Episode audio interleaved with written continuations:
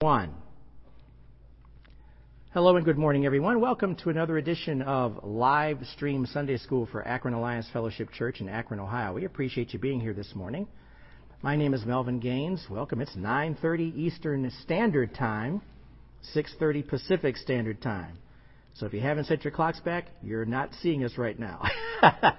so anyway, let's go ahead and get started with some music uh, to get ready for additional uh, praise and worship. I just want to praise you. Uh, it's coming through right now, written by Robert Frierson. We appreciate you being here. Rametta, good morning. Thank you for joining us this morning. Roscoe, Brother Roscoe, good morning. We appreciate you being here.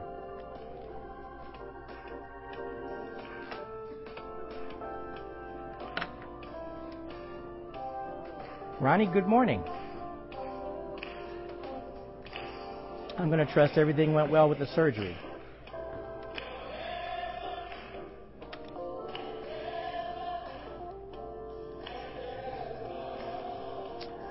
Mr. Gaines, Delia, good morning. Thank you for joining us. Appreciate you being here. Amen. Brother Nate and Marnell, good morning. We're covering all the time zones now, everybody. Bev, good morning. We appreciate you being here. Everybody enjoy that extra hour of sleep?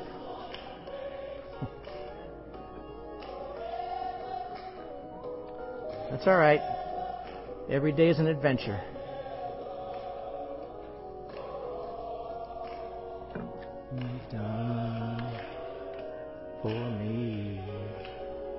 Anitra, good morning. Thank you so much for joining us today. Appreciate you being here.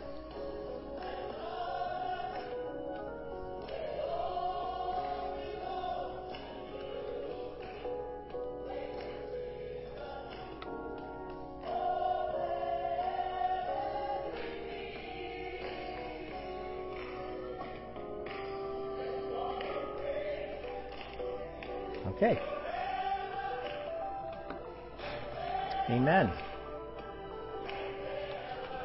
He is worthy of our praise. Amen.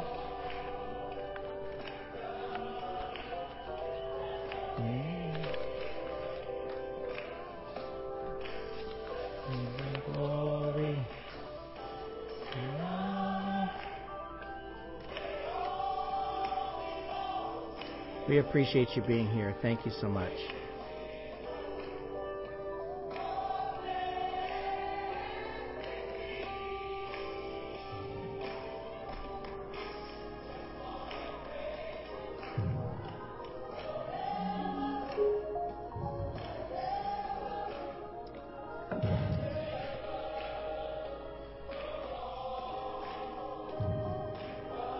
Good morning to everyone here in our church audience as well too. Appreciate you being here. Angie, good morning. Thanks for jumping on with us.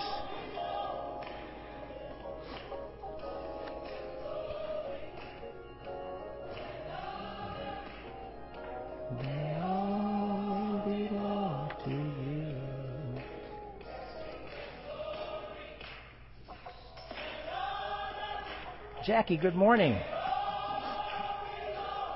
Coffee?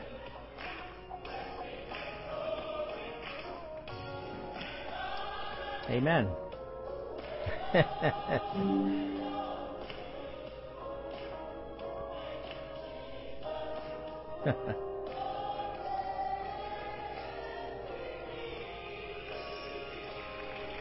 Amen. Amen. All right. That indeed was I Just Want to Praise You. I think it's the Alfred Street Baptist Church Choir, is if I recall correctly. I want to make sure I have the give the proper credit for that. But uh, we appreciate you being here this morning uh, and getting started with another edition of Live Stream Sunday School. Uh, it's like I mentioned, it's a it's always an adjustment when we turn turn the clocks back or turn the clocks forward, especially when you turn them forward uh, in the spring. We are we just had a brief conversation this morning, me and my bride. We're not looking forward to that at all. We'll just have to wait and see what happens. One of these days, we're going to stay on daylight savings time. All right? All right. So, call your congressman and light a fire under him. so we're going to go ahead and get started with uh, Sunday school. We appreciate you being here. We have some announcements to make before we get into that. Um, first and foremost, uh, for those of us in church today, today is Communion Sunday, and we're going to have communion. We're going to get together and um, do the proverbial uh, sample of breaking bread and and having uh, uh, that uh, and drinking the the wine, which is juice, of course, but. That'll be taken care of, uh, taking place after the morning worship service here. We do that every first Sunday. And we appreciate you participating in that, of course, here, those of you here. Next Sunday, we're going to be starting a new ministry in our church, and I wanted to mention it uh, especially for those people here in this room because it's supposed to take place here after Sunday school before the worship service. Our prayer ministry is supposed to be kicking off next Sunday. Um, and essentially, it's going to be gathering together here uh, in this area uh, with about 10 to 15 minutes tops of prayer because that's going to be the time between when we end Sunday school and when we begin our uh, worship service at about 10:45. Um, I'm very convicted about making sure that we get into the habit of praying uh, for different things, different people, different situations um, that we have, and I'm, I'm leaving it up to the people who have volunteered in the ministry to come up with those topics. So we'll have a brief conversation about that between now and next week. But it will take place immediately after Sunday school next week and before the worship service. And for those of you online, we're not going to be neglecting you either because there is a plan to eventually start the same prayer ministry online, whether we do it here on Facebook or do it by a Zoom call. We haven't determined that yet, but we are going to be looking into that. So just wanted to make sure you're aware that this prayer ministry is something that we want to have wanted to have legs. We wanted to get going and be a regular habit of our church. We'll be doing it every two weeks. So the plan is to do it every second and fourth Sunday here. And prayerfully, we'll have a lot of people who want to participate in that. So we'll see how it goes. We're going to give it a shot, but we think it's um, it's very important for us to be in prayer and focused on prayer specifically.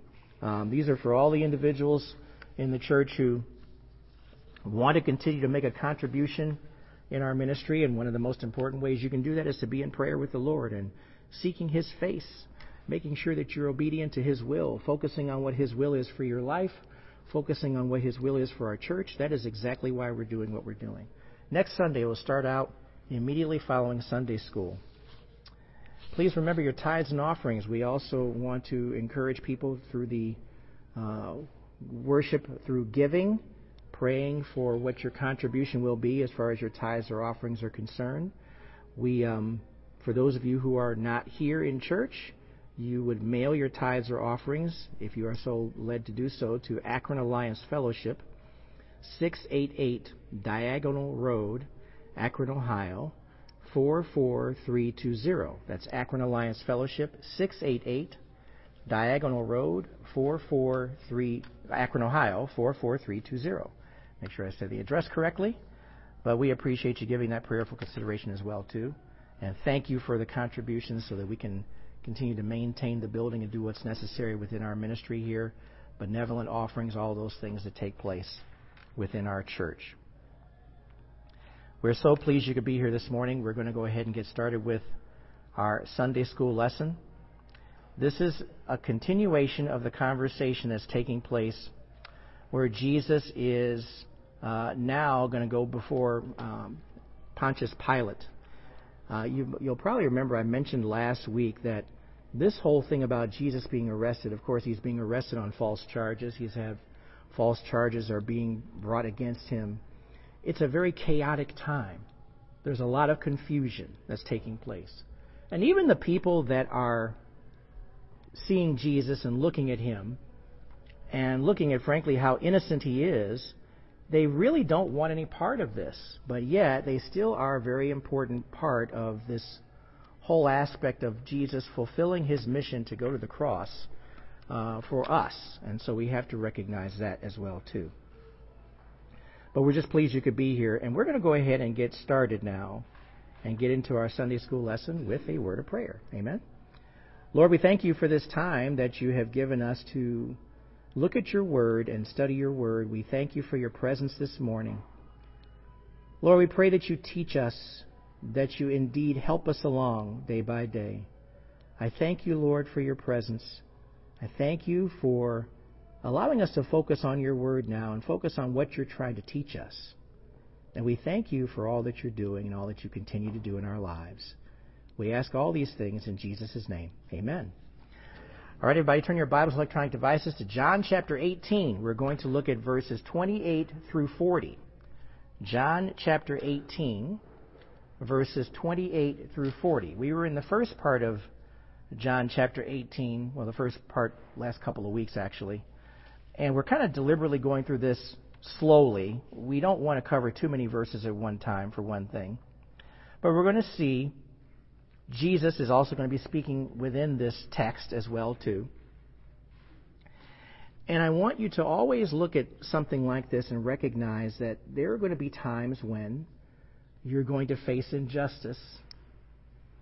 You're going to be uh, face injustice and deal with things that are not comfortable. But there's always a good response that you can have to that. Stand firm in the Lord. Stand firm with your convictions. Stand firm, stand firm, excuse me, with relying upon not your own personal righteousness, but on the righteousness of Jesus, because that is who you represent. And that's what we're going to see here as we look at this passage. We're going to read verses 28 through 40 of John chapter 18.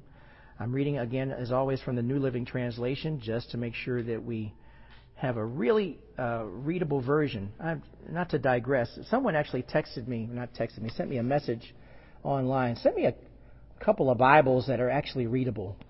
it's interesting they would make a, a, a case like that because obviously the default in many cases is the King James Version. Well, we don't speak the language of the King James Version anymore. We don't. We haven't spoken that language for 400 years. But the New Living Translation is a very easy, easy to read version, very easy to comprehend. But we always also challenge you to pick up other versions as well too for comparative uh, purposes. The Christian Standard Bible is another one. The English Standard Version is another one. Um, those are also recommended for readability. But it doesn't make any sense for anybody to be reading the Word and you don't understand what you're reading. It just doesn't make any sense. So I'm always going to stand on that. And you know, if someone wants to make an argument for reading a, a more difficult reading version, that's fine. But um, I'm just going to tell you, I think God intends for all of us to understand His Word clearly and completely, not just partially, not just you know, you know who drove after you read something. No, you have to understand what's being read. So let's start with verse 28, John chapter 18. Jesus' trial before Caiaphas ended in the early hours of the morning. Then he was taken to the headquarters of the Roman governor. His accusers didn't go inside because it would defile them, and they wouldn't be allowed to celebrate the Passover. Verse 29 So Pilate, the governor, went out to them and asked, What is your charge against this man? Verse 30 We wouldn't have handed him over to you if he weren't a criminal, they retorted. Then take him away and judge him by your own law, Pilate told them. Only the Romans are permitted to execute someone the Jewish leaders replied. Verse 32 this fulfilled Jesus' prediction about the way he would die. Verse 33 Then Pilate went back into his headquarters and called for Jesus to be brought to him. Are you the king of the Jews? He asked him. Jesus replied, Is this your own question, or did others tell you about me? Verse 35 Am I a Jew? Pilate retorted. Your own people and their leading priests brought you to me for trial. Why? What have you done? Jesus answered, My kingdom is not an earthly kingdom. If it were, my followers would fight to keep me from being handed over to the Jewish leaders. But my kingdom is not of this world. Pilate said, So you are a king? Jesus responded, You say I am a king. Actually, I was born and came into the world to testify to the truth. All who love the truth recognize that what I say is true. What is truth? Pilate asked. Then he went out again to the people and told them, He is not guilty of any crime. But you have a custom of asking me to release one prisoner each year at Passover. Would you like me to release this king of the Jews? Verse 40 But they shouted back, No, not this man. We want Barabbas. Barabbas was a revolutionary. All right, we're going to stop there. And that's the reading for today John chapter 18, verses 28 through 40. The focus is going to be on, of course, Pontius Pilate. Um, we, we have a very brief focus on Caiaphas because he was there. Um, and it, it now comes to the point where the Jewish leaders are kind of handing this man over, handing Jesus over to the Romans to make a judgment decision to execute him. They did not want to violate Passover by going into places where they're not supposed to because they would be defiled. They wouldn't be able to celebrate the Passover. And we're going to see Pontius Pilate. We're going to also see Pontius Pilate in a passage in the future, uh, at least next week, and getting further into it, about how Pilate really doesn't want to have to do this. I think it's very fair and safe to say that. He does not want to deal with this. He doesn't want to have to address dealing with someone, especially when he sees Jesus face to face. Jesus has nothing but innocence is probably coming directly from him.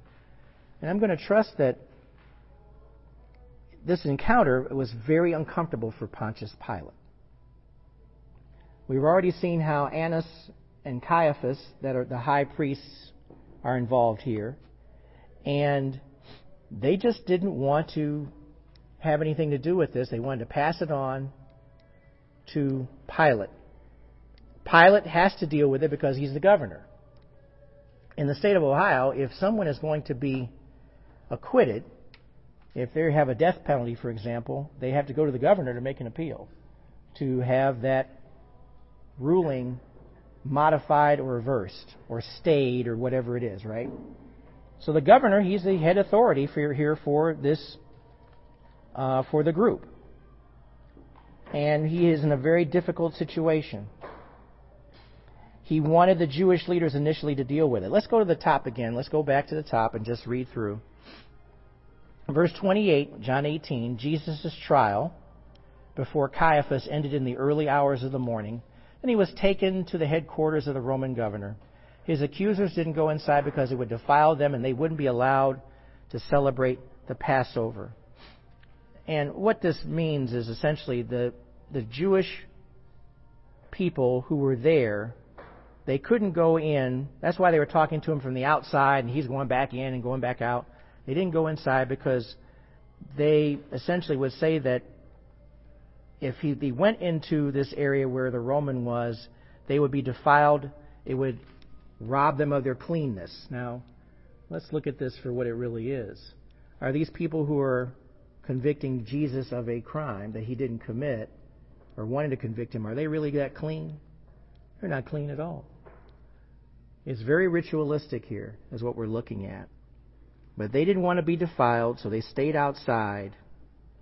And again, they kept the ceremonial requirements of their religion, but they had, according to the comment, murder and treachery in their hearts. So it's all just a big act. I had a conversation with my bride about the importance of having discernment. Not everybody that you associate with or want to or comes in contact with you, even though they smile on your face, they may have treachery in their hearts.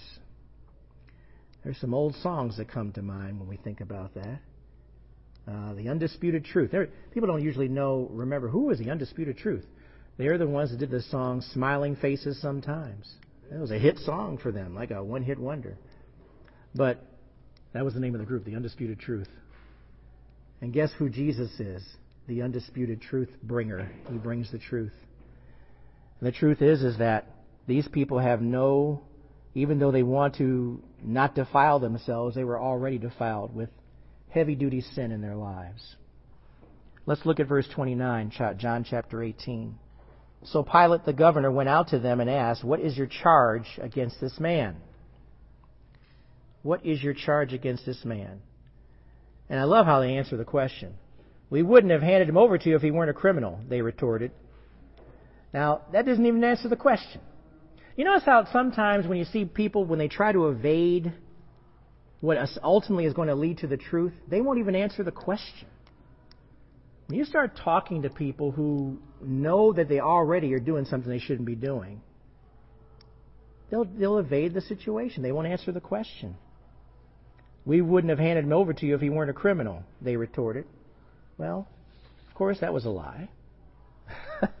but Pilate was in charge of Judea. That's, this is the region where Jerusalem was located. He was in charge. He was in, in charge as a governor from AD 26 to AD 36, because you'll actually see something about Pilate later on. Um, uh, he is also he's part of all of this.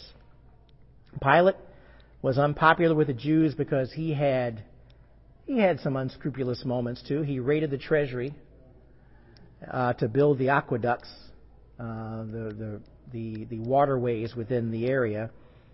Um, but interestingly enough, even though he didn't like the Jews, he found Jesus to be innocent. He could have lumped Jesus in altogether with the other Jews, but something told him not to do that. He was innocent. That's what he saw, and that's what he recognized.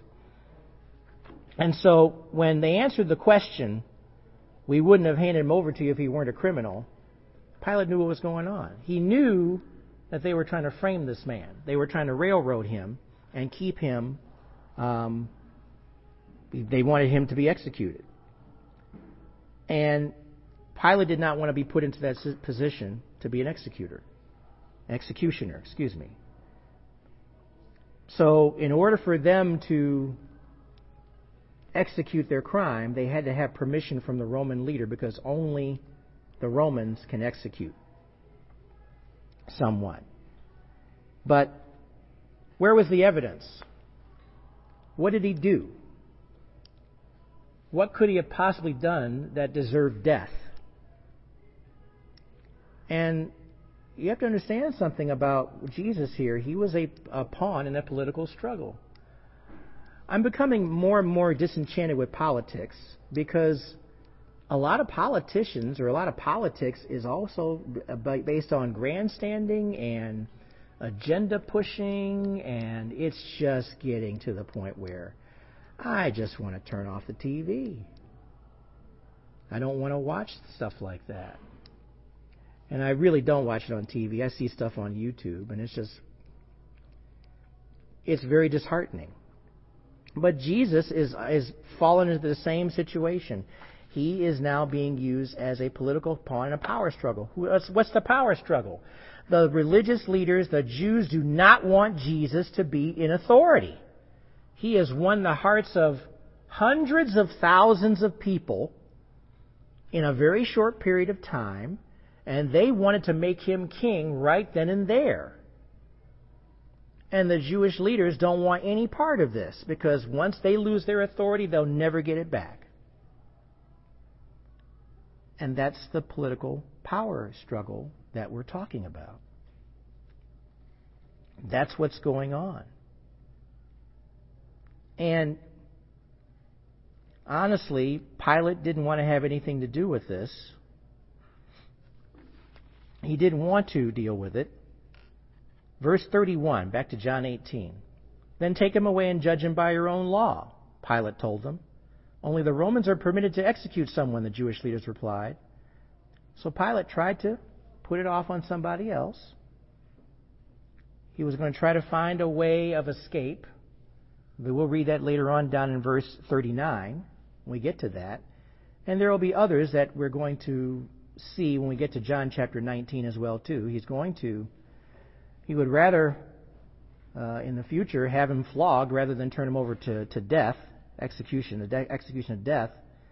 And he tried to appeal to the accusers. Well, they didn't want to have any part of that. So now this is a dilemma for Pontius Pilate. a real dilemma. You're, you know you have an innocent man before you. You know that they're trying to railroad this man. But we have to understand something that's very important here, and John points this out in verse 32. Your Bible may have it in quotes. I don't know if it does or not. It, it is, it's in quotes in my Bible here. This fulfilled Jesus' prediction about the way he would die. Remember, Jesus knows exactly what he's doing. He, he knows exactly what's in front of him. This is what he prayed over and agonized over before he got to this point of being arrested. He knows what's going on. And he knows that this is, while it's a very chaotic event, a very confusing event, a very troubling event, he's aware of the path that he has to take for the purpose of what? Our salvation. It's a path that he has to take. He has to lay down his life for us. There's no hath greater love than those who lay down their lives for their friends. And Jesus has called us friends. And what he's doing is now he's going to give his life for us so that we have an opportunity to have eternal life. Without this sacrifice, what have we got? We don't have anything. That's one thing we, we need to recognize about what Jesus did, we need, and we need to recognize it with confidence. Jesus knew exactly what was necessary for us to experience eternal life, and he did it because he loves us. Loves us.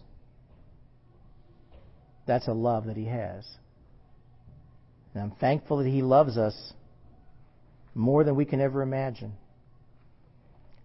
In verse 32, the prediction is also made in Matthew and, and further back in John. Let's go to Matthew 20. Let's take a look at Matthew chapter 20. When we talk about prediction, we can also just say it's prophecy as well too. It's it's the same thing.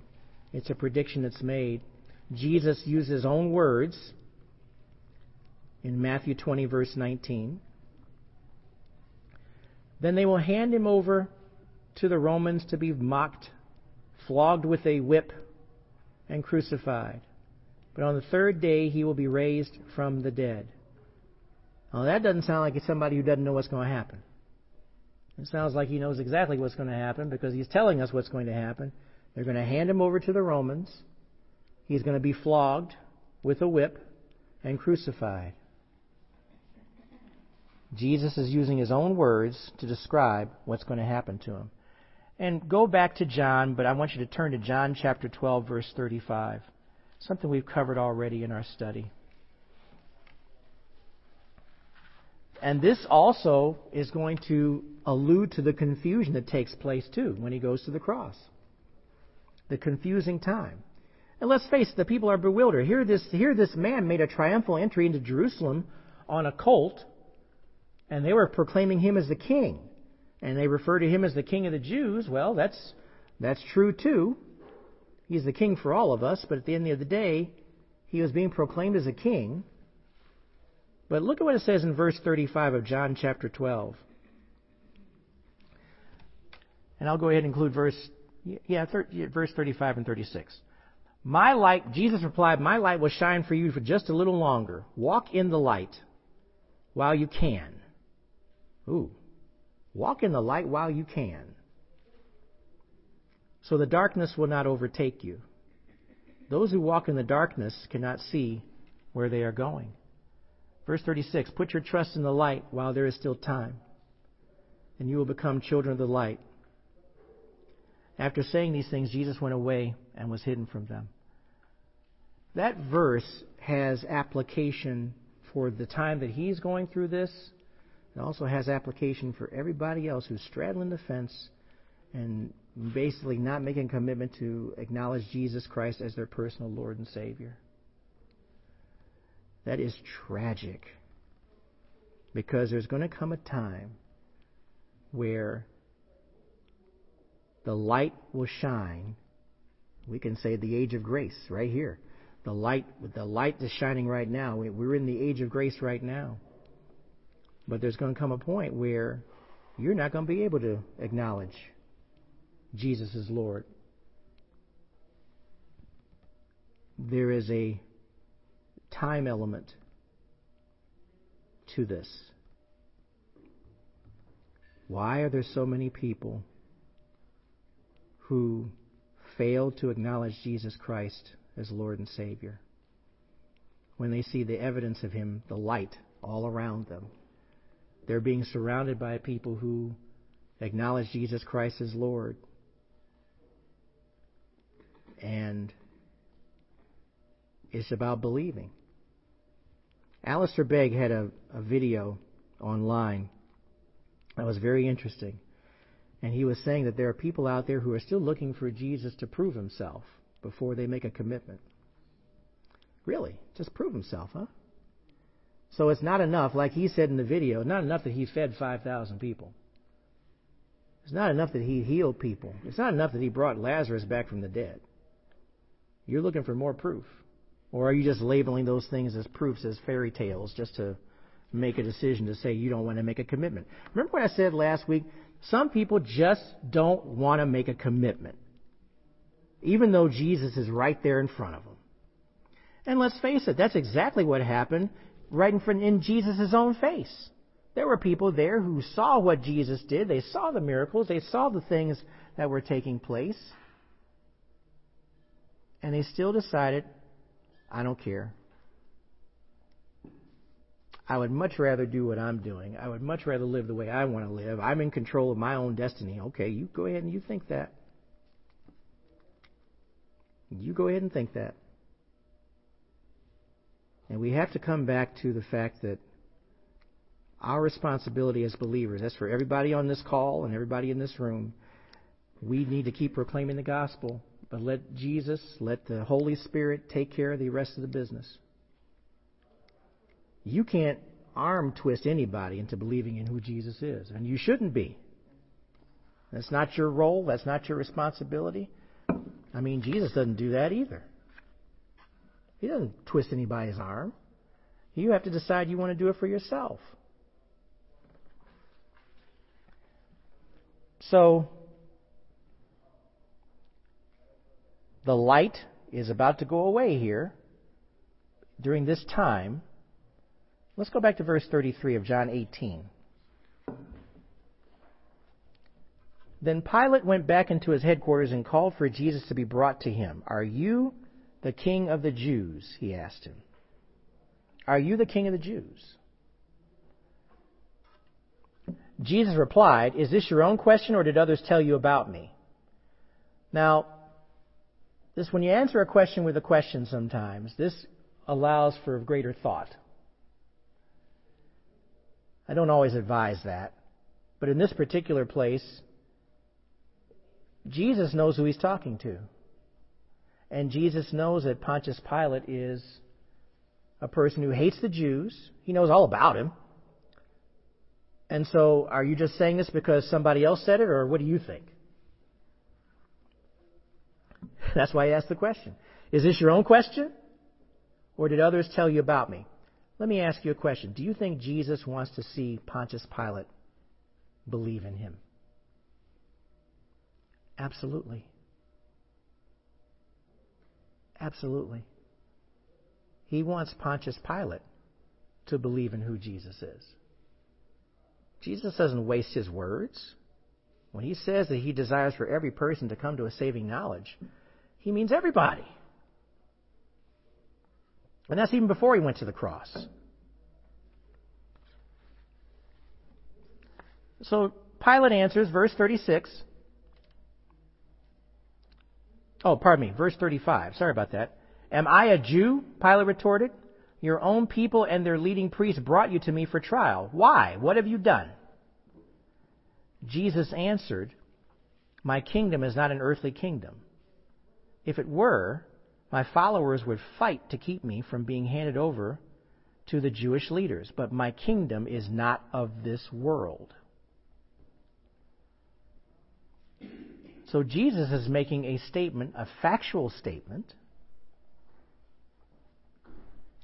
Verse 37 Pilate said, So you are a king? Jesus responded, You say I'm a king. Actually, I was born and came into the world to testify to the truth. All who love the truth recognize that what I say is true. But look what it says, though. All who love the truth, all who want to hear the truth, all who want to recognize the truth. Understand something. Those who don't acknowledge Jesus Christ as Lord don't want to acknowledge truth. They'd much rather live a lie in a false way. Even people today who are deluded and living in such a manner where they believe in multiple genders or doing whatever it is, they're living a lie. God forbid you say that to their face. But they're not living in truth. They will make it their own truth, but it's still not truth. Jesus' words here I was born and came into the world to testify to the truth. All who love the truth recognize that what I say is true. So, Jesus answered Pilate's question, Are you a king? truthfully. He said what he said who he was.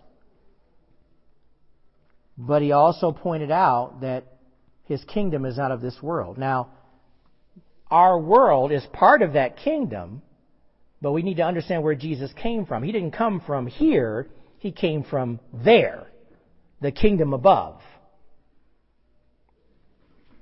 And we ultimately are his servants, those who acknowledge Jesus Christ as Lord here on this world until we go and meet him and be with him. And we have to recognize that these words that Jesus are giving to Pilate are very strong, very powerful, and you got to understand something. When you're having a one-on-one with someone, it's not written down per se, but Pilate is having this one-on-one and looking Jesus in the eye. That had to be a very interesting encounter.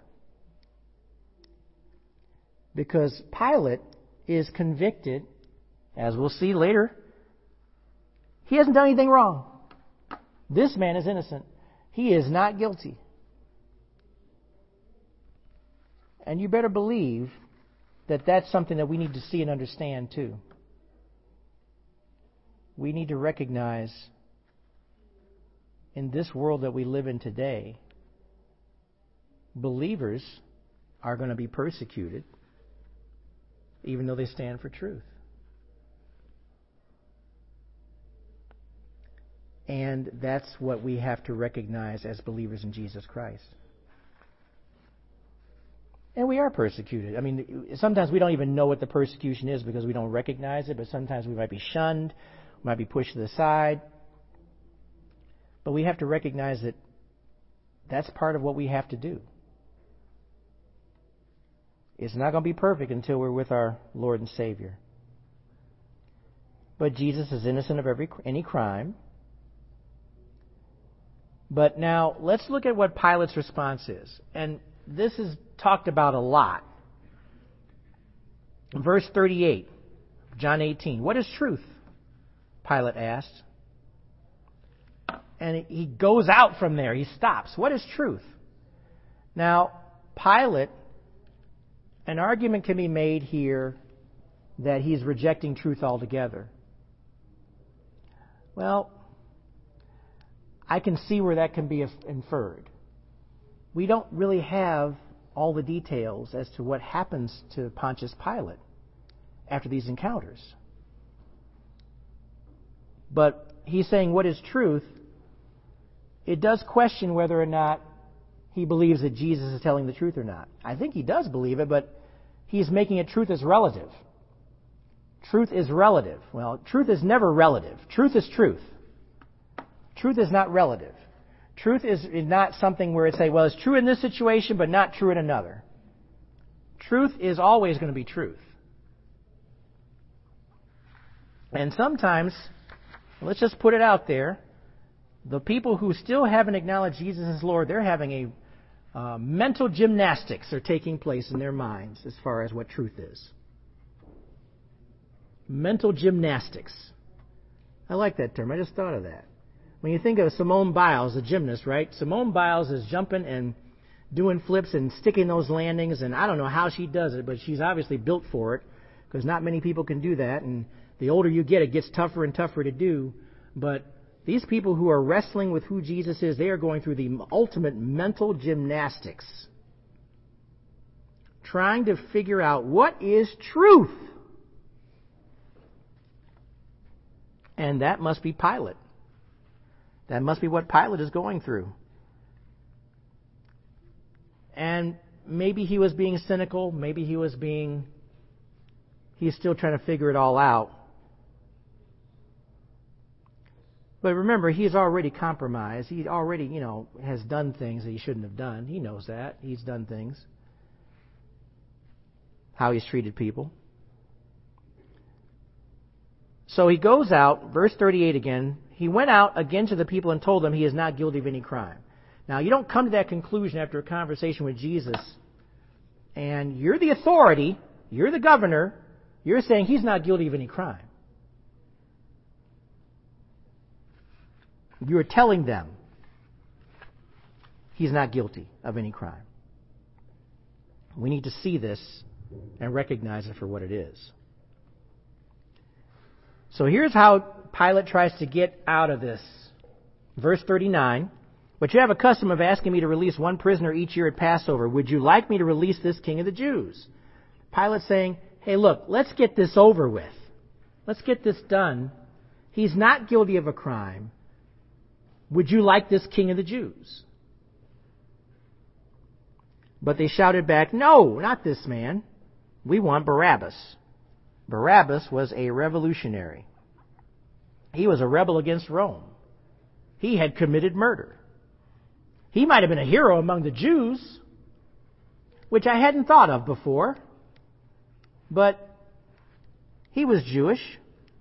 And, you know, the Jews didn't like being governed by Rome. They didn't like anything about what they were doing. So they would have these rebellions or they have these things or these breakouts, so to speak. But they wanted Barabbas instead of Jesus. Jesus was the only one who really could help them, but they denied, they didn't want his help. Jesus lamented about Jerusalem. He, you know, he wept over the city because they didn't want to have anything to do with him. They had rejected him. And this is just more of a continuation of what's happening, what's taking place here. There is this ongoing rejection. But remember, those who choose to recognize truth see truth for what it is and they acknowledge Jesus as Lord. We're going to run into people like Pontius Pilate who are cynical. Cynical about what it is to follow Jesus Christ.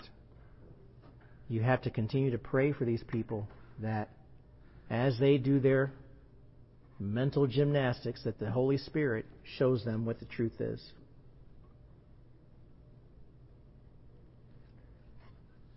Can we honestly say that Pontius Pilate totally rejected Jesus? We, there's no way for us to say that. We don't have any indication of that in Scripture. We can only imply. Well, we can imply. We can we can say readily that he didn't want to have anything to do with this. That's the confusion. That's what's taking place. An innocent man was being tried for murder. He hadn't done anything. Pilate was trying to get him out of this situation. He did not want to be, for whatever reason, have on his conscience convicting an innocent man of murder. And basically threw it back on the Jews.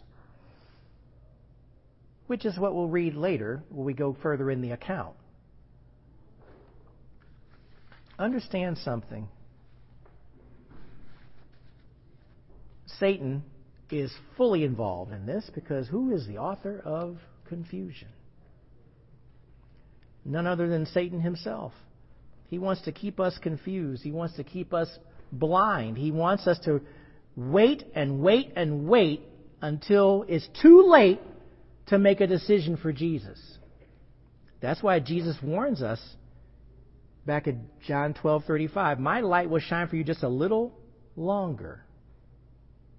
Walk in the light while you can, so the darkness will not overtake you. And that's really a message for every person who knows someone that needs to know Jesus. Don't stop praying for those individuals who are wrestling with who Jesus is. What is truth? Don't stop praying for him. Yes, Ronnie, he did have a warning from his wife's dream. It's in another account. And I thought about that. Yeah, his wife was like totally freaked out at what was happening. Pontius Pilate's wife. Totally freaked out. She had a dream about it. Don't mess with this man. Don't do this. Don't sentence this person. Now, I don't know how well Pilate listened to his wife on that one. But what did I just get through saying earlier? You've got people surrounding you who are giving you information about the direction you should be going, but you're choosing not to go. You've got people all around you who know Jesus. You've got people all around you who are praying for you and saying they're praying for you.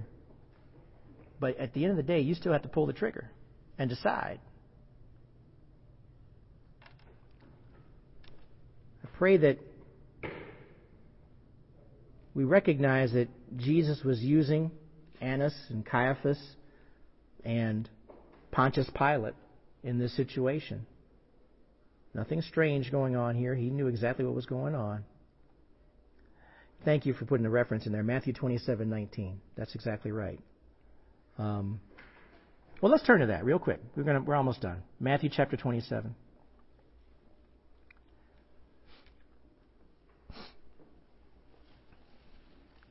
Matthew 27:19. And look at what she says, too, because this is something that God is using both Pilate and his wife to communicate innocence. You know, my lovely bride is my better half. You know what? It's always wise when I listen to her. I don't ignore my wife. Not intentionally. You know, sometimes I'll be distracted. You know, I'm looking at something else and she'll try to show me something and she'll come back and say, I said, because she knows that I've, I've missed something. But I always listen to her. And Pilate should have listened to his wife on this one. Just then, verse 19, Matthew 27. Just then, as Pilate was sitting on the judgment seat, his wife sent him this message Leave that innocent man alone. I suffered through a terrible nightmare about him last night. Hmm. But that's all we have. That's all we know. Pilate is being faced with truth, and yet truth is relative. But he has to decide what to do here. But he doesn't want to do anything. Uh, he doesn't want to do anything. As we continue in this study, when we get next get to next week, we'll see this further. The takeaway here for today, we still have a mission for the Lord. Our mission is to make sure that we are doing everything we can. Prayer, why do you think a prayer ministry is important now? In prayer, supplication, let your requests be made known to God. Let Him know what's on your heart. Let Him know what's on your mind. Let Him know what's important. He knows your heart. Let Him know what's important. Let him know about your concern for those who don't have a relationship with him. And pray for those people. If someone asks you what is truth, tell them the one place for truth is the focus on Jesus Christ. Jesus is truth. He came here specifically. What does it say in His Word? I was born and came into the world, in verse 37, to testify to the truth. All who love the truth recognize that what I say is true. That's part of your prayer. Let's pray here. Lord, thank you for this time that we spent in your word. We thank you for your presence this morning. We thank you for the teaching through the Spirit. We thank you for the reminders that we do indeed live in an age of grace, but it's going to be the time is going to be short between now and darkness comes over us. Lord, we pray that as we have this time now, that people come to a saving knowledge of you, that you indeed speak to them through the Spirit, that you bring as many people into the kingdom as possible, Lord. Lord, we pray for that. We thank you for your presence. Teach us, O Lord. Guide us, comfort us, encourage us. Help us to experience your peace through this troubled world. We thank you in Jesus' precious name. Amen. Thank you for joining me for this live stream Sunday School edition, this standard time edition. we appreciate you being here today. Um, for those of you online, stay tuned online. We will have uh, our live service as well coming up at about 11 o'clock online here on this Akron Alliance Fellowship Facebook page timeline. Join us for Akron Alliance at akronalliance.org for additional content as well. And we appreciate you being here. God bless you. Take care of yourselves. We'll see you next time.